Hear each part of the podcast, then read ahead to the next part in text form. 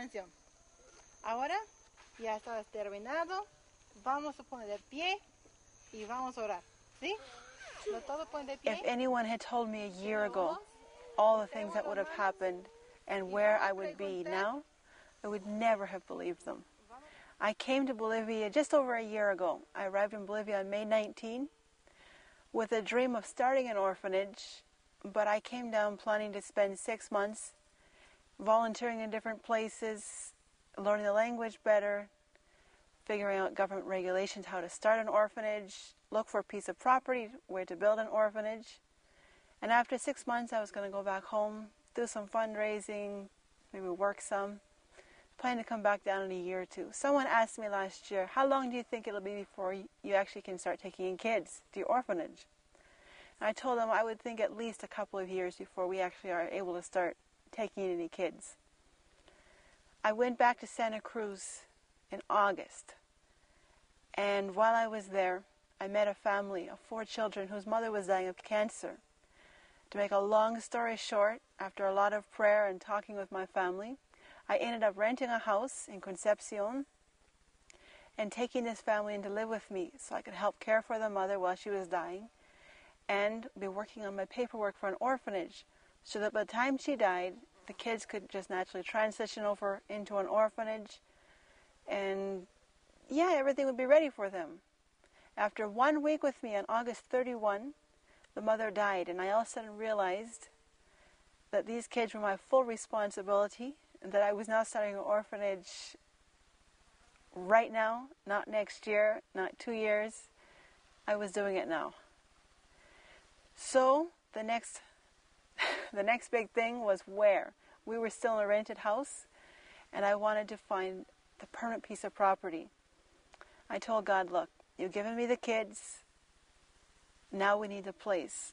Where are you going to lead us? Where are we going to find property so we can start building our permanent orphanage, our permanent home, so that we can give these kids a real home, not just a rented house in the middle of town with having problems with friends from school, with the music every night. Town just wasn't a good place. So I started praying. For about a month, I prayed really, really, really hard. And one day I was looking at my map, and all of a sudden, it wasn't a voice, but a very strong impression that said, You need to go look near Rurrenabaque, Bolivia. So I told all the kids when school got out, we were going to go camping in Rurrenabaque. We were going to go look for property that maybe we were going to build our house there. So we ended up coming to Rurrenabaque in December. We looked at a whole bunch of pieces of property. Make a long story short, we found our property. We're now here with a boarding school, an orphanage, a total of 34 kids, and God has worked miracles. I've only been in Bolivia less than 14 months. So when you hand your life over to God, things move very, very fast. I could never have imagined. My goal in starting an orphanage was to provide kids with a family that they didn't have. And when we came up here to Rurrenabaque, I came with what we called our family of five children. Maribel is the oldest of these. She just turned 15, and she has three younger brothers. Carlos Alfredo is 10, Alex just turned 6, and Clever just turned 4. And she's sort of been their second mother to them. When their mother died, while their mother was sick, she had the major load of caring for them, washing their clothes, cooking, and everything. She's a really, really good girl, really loves her little brothers, and responsible, and helps out a lot with keeping our little family going. Along with these four, our family also included Daniela. She was orphaned at seven or eight years of age and lived in a home, a boys' home with her three brothers. But when she turned 13, the director of the home, for various reasons, decided it wasn't a good place for her to be in a boys' home, a teenage girl in a boys' home. So they placed her with another family, and that didn't work out. And I offered to keep her for a few months while they looked for a family. While I had her, is when I decided to help out this other family, and I ended up keeping them permanently. When I decided to keep the other kids permanently, she became a part of our permanent family as well. Another very, very special member of our family is Norma. We brought her from Santa Cruz as well. She was given to another lady by her birth mother, and this lady now is old. She's 71 and she doesn't have the energy to take care of her. Norma was starting to get into some trouble and needed more structure, more firm hand. So she came to live with us. And she's been a lot of work, but she's also a lot of fun. Me gusta ver acá en la casa por fin. Me recuerda que hace cuatro meses no era nada acá, puro monte. Sí, es algo muy hermoso, no vemos cómo hemos avanzado especialmente en esta construcción. Acá vemos que estamos trabajando, nos falta un poco. Tenemos la otra, que ya está concluido el piso. Y la próxima que está allá es que también estamos nosotros terminando. Pero también necesitamos aquí. Necesitamos, es verdad, necesitamos falta un poco.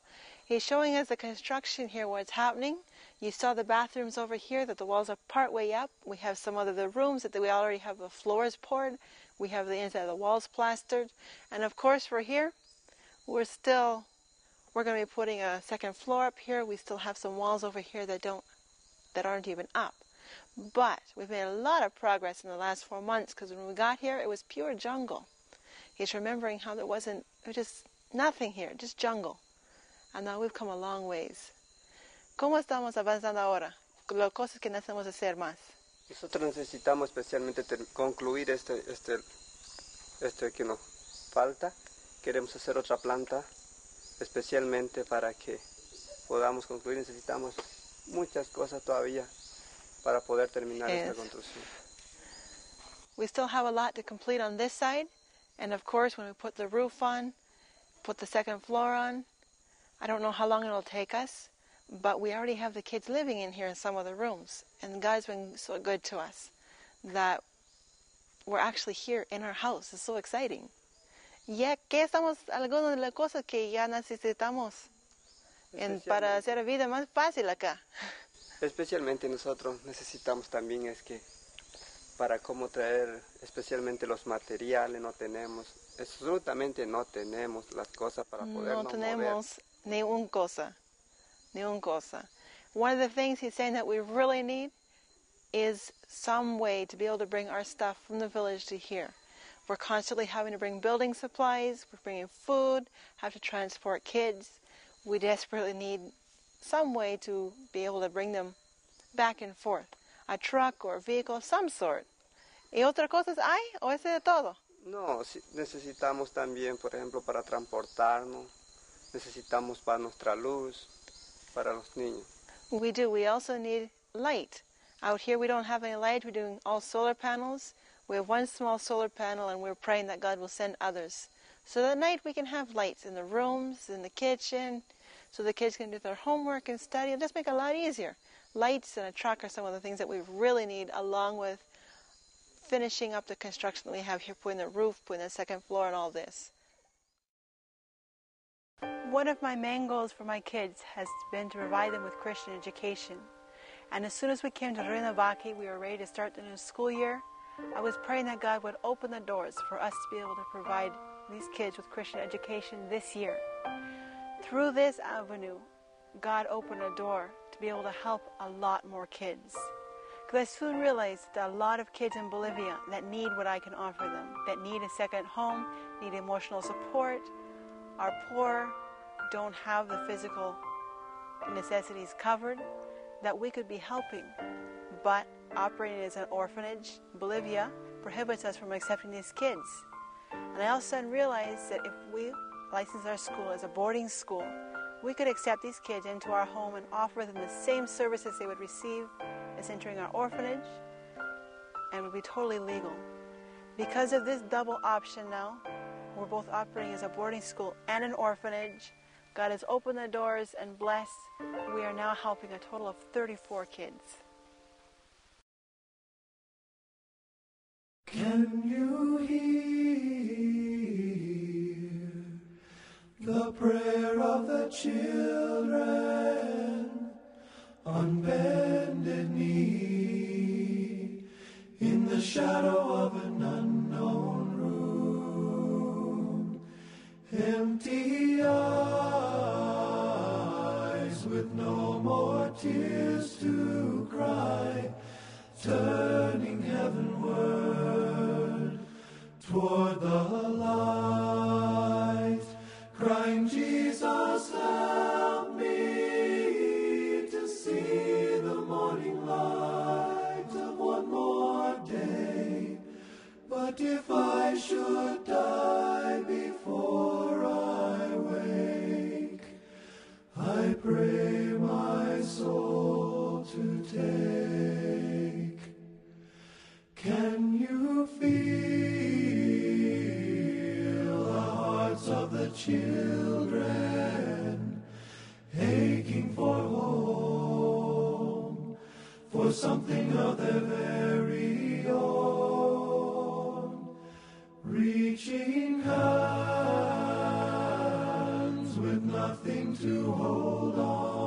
but hope for a better day, a better day.